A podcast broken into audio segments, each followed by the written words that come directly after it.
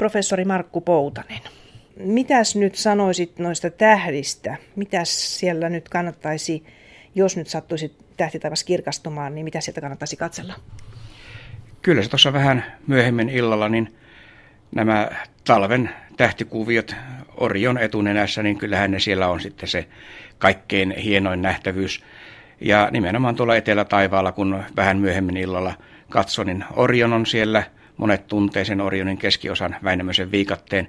Ja sitten kun mennään tuonne lähemmäs puolta yötä, niin Sirius alkaa nousta sieltä matalalta horisontista, se on se taivaan kirkkain kiintotähti.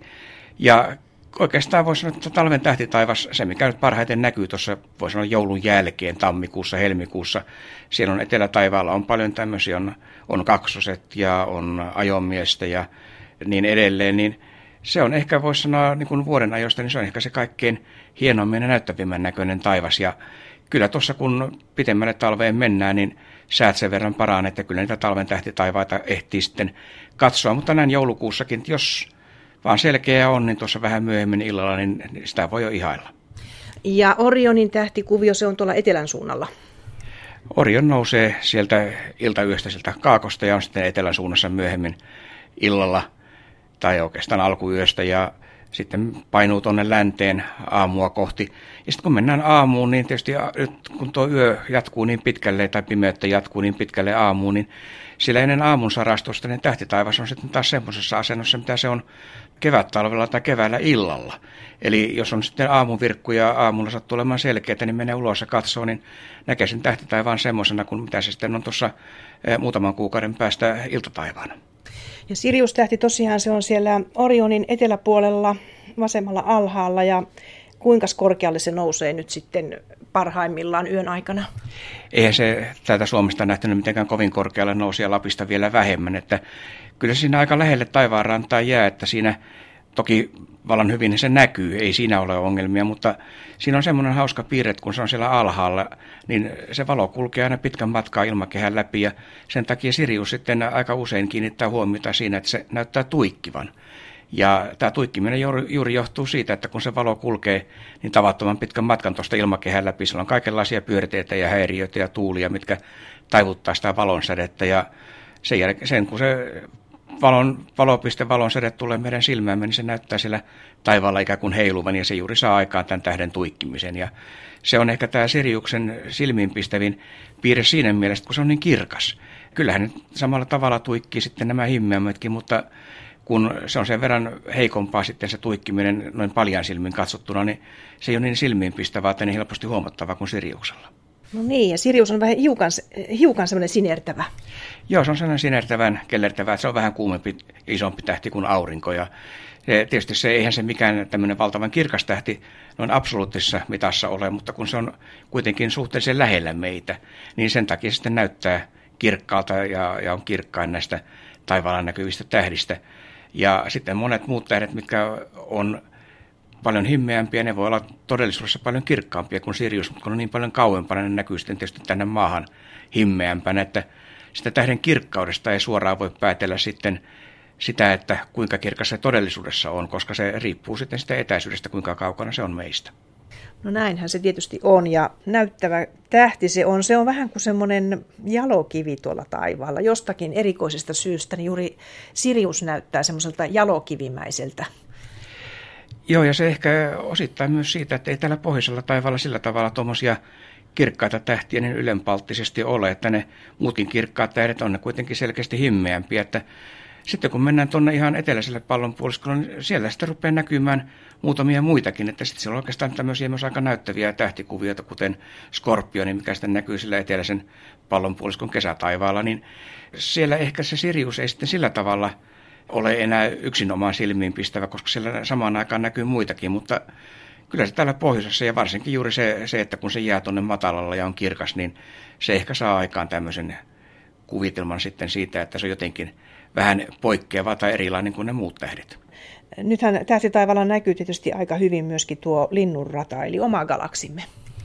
Kyllä, ja nimenomaan tämä syksyhän se on ollut se kaikkein parasta aikaa tuon linnunradan katsomisen juuri siitä syystä, että tuo taustataivas on niin tumma kuin se voi olla. Ja kyllä toki se talvellakin näkyy, mutta siinä on juuri se, että jos siellä on vähänkin valoja ympäristössä, niin kyllä niistä lumesta heijastuu sinne ta- takaisin taivaalle ja sen takia se taustataivas on kirkkaampi. Ja linnunrata erityisesti, kun se on semmoinen todella himmeä, utumainen vyö, mikä kulkee tuosta taivaan kannen poikki, niin ensimmäisenä se hukkuu sitten siihen valosaasteeseen. Mitäs planeettoja on tällä hetkellä näkyvissä tähti taivaalla? Pikkasen niukasti tänä loppuvuonna tässä oikeastaan siellä on No kolme planeettaa siellä näkyy ja kaikki näkyy aamulla, eli Merkurius, mikä aina pilkahtaa pari-kolme viikkoa kerrallaan näkyy, niin se näkyy nyt tuossa joulun aikoihin ja joulun jälkeen uuden vuoden aikoihin, niin matalalla auringon nousun suunnalla, eli aamulla sitten siinä ehkä tunti ennen auringon nousua, niin katsoo sinne kaakkoselle taivaalle, mistä aurinko nousee, niin siltä suunnalta näkyy tuo Merkurius. Se, se näkyy kyllä ihan hyvin paljon silmiin, mutta kun se on niin matalalla siellä, että se vaatii ihan hyvän näkyvyyden taivaan rantaan saakka ja että siellä ei ole mitään puita tai taloja tai pilviä sitten esteenä. Ja sitten vähän korkeammalla siinä aamuyöllä yhtä lailla niin on, on Mars ja Jupiter.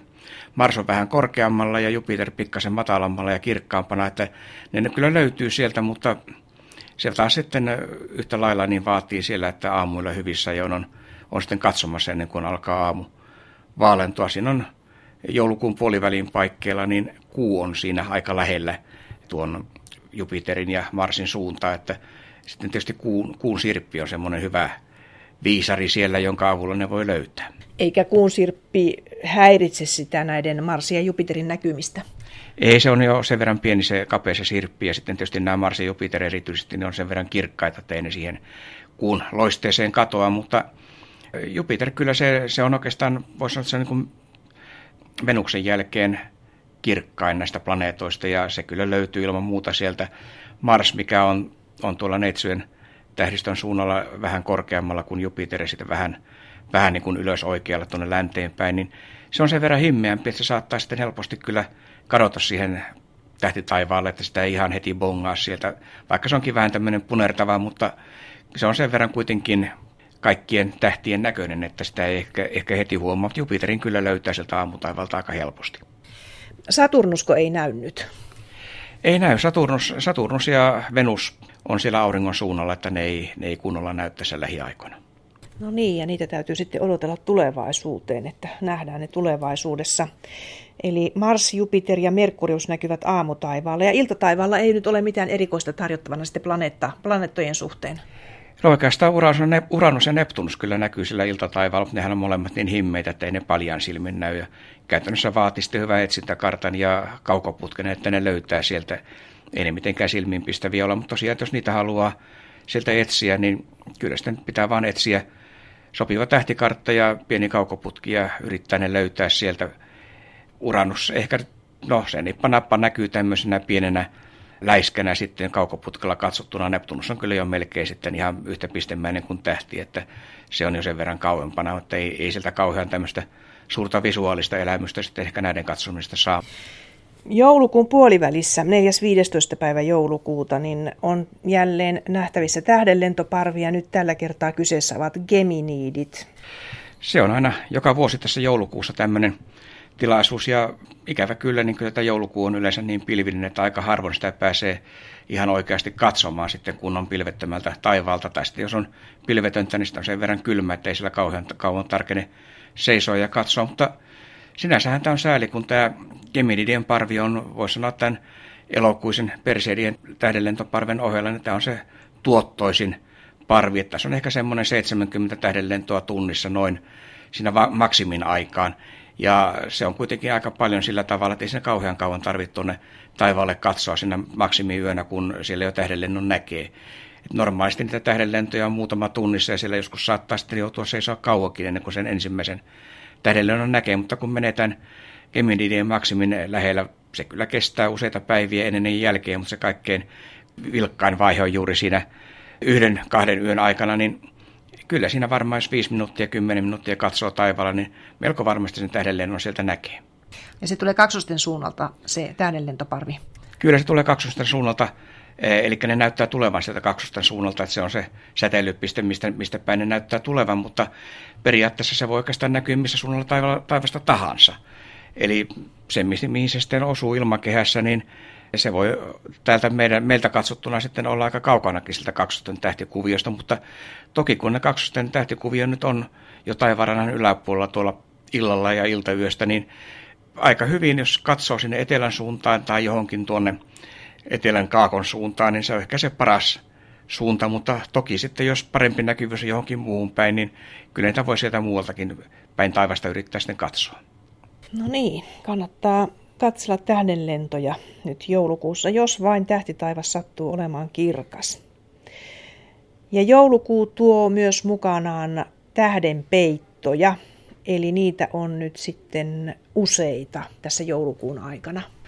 Kyllä, ja nimenomaan tämä kirkkaiden tähtien peitto, eli kuu, kyllähän se kulkee, kun se kulkee radallaan tuossa, me katsotaan sitten tähtitaivaalle, niin kuu kulkee aina jonkun joidenkin tähtien editse joka kierroksella.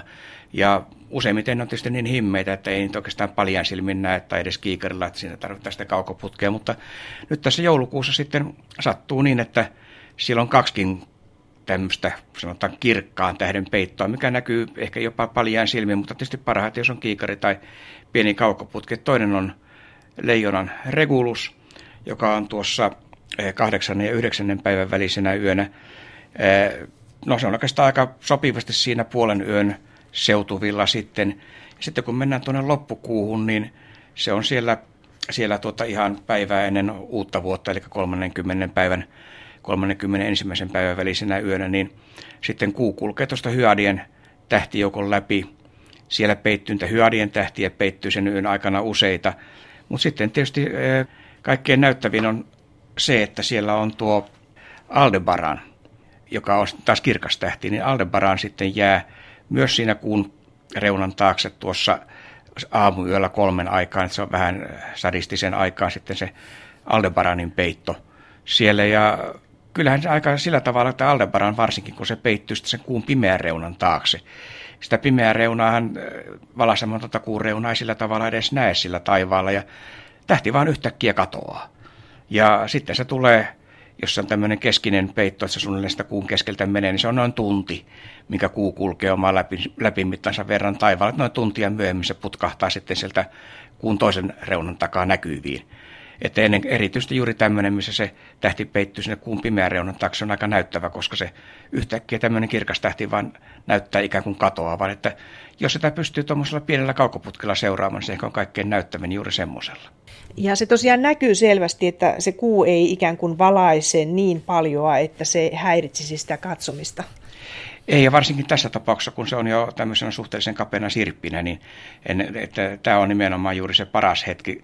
E, aika usein niitä saattaa olla niin, että se esimerkiksi täyden kuun aikaan, tai sitten se menee sen kuun kirkkaan reunan taakse, ja silloin tietysti se on jo, se ei ole enää niin näyttävä, koska se kuu todella vähän siinä häikäisee ja valaisee sitä taivasta, mutta juuri tämmöinen vähän kapeampi kuusirppi, ja kun se menee sinne pimeän reunan taakse, niin se on ehkä se kaikkein paras yrittää katsoa näitä. Tietysti nämä ajat välillä ei sitten ole oikein parhaita mahdollisia. Tämäkin on sitten tosiaan aamuyöllä, mutta niitä hyadien himmeämpien tähtien peittoja siinä on kyllä sitten silloin jo iltayöstä, mutta ne on taas paljon himmeämpiä, että ne nyt ei ehkä sillä tavalla ole niin näyttäviä enää vielä. No niin, siis tähden peittoja tiedossa tässä joulukuussa. Hyadien tähdet peittyvät 30.31.12 kuun sirpin pimeän reunan taakse ja myös Aldebaran silloin yöllä, noin kolmelta yöllä. Kuten hyvin sanoit, että sadistiseen aikaan, niin toivotaan, että silloin on kirkasta, että näitä voi seurata sitten. Nyt ollaan siinä vaiheessa vuotta, että, että voidaan puhua myös tämmöisistä kuin jääsumuhaloista, keinovalopilareista. Niitähän nyt saattaa sitten tulla esiin tässä, kun pakkaset kiristyvät. Kyllä, ja tietysti vaikka näitä varsinaisia tähtitaivaan tapahtumia olekaan, niin aika usein nimenomaan tähtiharrastajat, jotka tottuneet katsomaan tuonne taivaalle ja kaikenlaisia ilmiöitä, niin hyvin paljon niitä havaitsee. Ja nämä johtuu ihan tämmöisistä matalalla leijuvista, ilmakehässä leijuvista jääkiteistä. Ja nämä jääsumuhalot esimerkiksi auringon ympärillä voi olla, mutta erityisesti kuun ympärillä sitten näkyy yöllä, voi näkyä tämmöinen halo rengasta, niitä voi olla vähän erilaisiakin ja välillä ne on aika, aika hienon näköisiä, koska siellä voi tulla tämmöisiä, jos on vähän erikoisemman muotoisia jääkiteitä siellä, niin siellä voi tulla aika erikoisen näköisiä tai hienoja haloja sitten, mitä ei normaalisti kovin usein näe. Ja sitten nämä keinovalopilarit, niin ne on kanssa välillä voi olla hyvinkin näyttäviä, koska ne syntyy ihan siitä, että on joku kirkas valolähde maassa, katulamppu tai, tai vastaava. Ja kun se valo heijastuu tuonne taivaalle, niin sitten se siroaa niistä jääkiteistä ja se muodostaa ikään kuin tämmöisen hienon pilarin, joskus ihan värikkäänkin pilari sinne taivaalle. Ja ne voi olla sitten parhaimmillaan todella näyttäviä ja joskus ne kestää pienen hetken, joskus ne kestää tuntikaupalla. Ja sitten osa niistä on ihan tämmöisiä siinä mielessä myös ihmisen aikaansaamia, että vaikka se valo tietysti on ihmisen synnyttämä ja katuvalo tai, tai auton valo tai vastaava. Mutta se toinen, mikä tähän tarvitaan, tietysti ne jääkiteet. Ja aika usein tuollaisten laskettelukeskusten lähellä, kun nämä lumitykit siellä sitten tekee tätä pakkaslunta siellä, niin sieltä nousee tämmöistä sopivaa jääkidettä ilmaan. Ja aika usein juuri tämmöisten laskettelurinteiden lähellä niin näkyy näitä hienoja sekä keinovalopilareita että sitten näitä erinäköisiä jääsumuhaloja. Nehän voivat olla kyllä todella näyttävän näköisiä. Noista katulampuista voi nousta semmoinen valtava ikään kuin pilari todellakin, jota voi katsella hyvinkin kaukaa ja se on ihan mystisen näköistä, kun tällaisen näkee, kun ei ehkä välttämättä heti tajua, että mistä siinä on kysymys, että mitkä ihmeen pilarit siellä nyt oikein valaisevat. Kyllä, ja se valolähde voi parhaimmillaan olla usean kilometrin päässä. Eli ei tarvitse edes kovin lähelle sitä katuvaloa mennä tai osua ennen kuin sen tämmöisen pilarin näkee. Ja e, sitten jos sattuu tämmöiset sopivat olosuhteet, niin sehän voi todella nousta sitten tuonne ihan melkein taivaanlakeen saakka se pilari. Se on todella pitkä ja näyttävät siihen mikään tämmöinen pieni tötsä siinä katuvalon päällä, vaan se todella ulottuu tuonne ihan kauas taivaalla ja näkyy, näkyy yhtä lailla kauas, että niitä ei koskaan niin etukäteen pysty ennustamaan. Totta kai tämmöinen sopiva kylmä, kuiva pakkaskeli ja, ja jääsumua ilmassa, niin se on semmoinen hyvä mahdollisuus nähdä niitä, mutta eihän se varma ole. Niitä, niitä tulee yllättäen, että oikeastaan ainoa tämmöinen varma tapa nähdä on aina kun menee ulos, niin katselee vähän sillä silmällä ympärilleen, että näkyykö sillä pimeän aikana jotain tämmöisiä tämän näköisiä ilmiöitä ja se on melkein sitten se paras ja ainoa tapa, että niitä yleensä löytää. Nyt hyvät kuuntelijat, tämä on viimeinen kuukauden tähtitaivas, jonka teemme professori Markku Poutasen kanssa, joka on juuri valittu Ursan uudeksi puheenjohtajaksi. Onneksi olkoon Markku Poutanen. Kiitos, kiitos. Mitenkäs aiot Ursassa toimia? Kyllä varmaan tässä täytyy sitten katsoa tätä tiedotusta ja julkaisutoimintaa ja muuta, että miten sitä voidaan edelleen kehittää. Kyllähän tässä tietysti tullut Ursassa oltua enemmän tai vähemmän tuolta 70-luvun alkupuolelta lähtien, että siinä mielessä ei mikään ihan outo yhdistys itsellekään. Ja sehän on hyvä yhdistys, tämä Ursa. Kyllä ja suosittu. Siellä on noin 18 000 jäsentä. Eli se on todella, voi sanoa, että Suomi on yksi näitä tähtiharrastuksen kärkimaita maailmassa. Näinhän se on ja täällä voi tähtiä katsella hyvin. Kuinka pitkään olet nyt tehnyt tätä tähtitaivasta radiolle? Aika pitkään olet tehnyt sen tiedän, mutta en muista sitä lukua tarkalleen kuinka monta vuotta. Ei tullut sitä alkua merkittyä muistiin, mutta muistikuvan mukainen tuolta 80-luvun ennen puolta väliä. Eli kyllähän tässä on tullut jo sitä 80-luvun puolesta välistä tähän niin useampi sata näitä lähetyksiä tehtyä.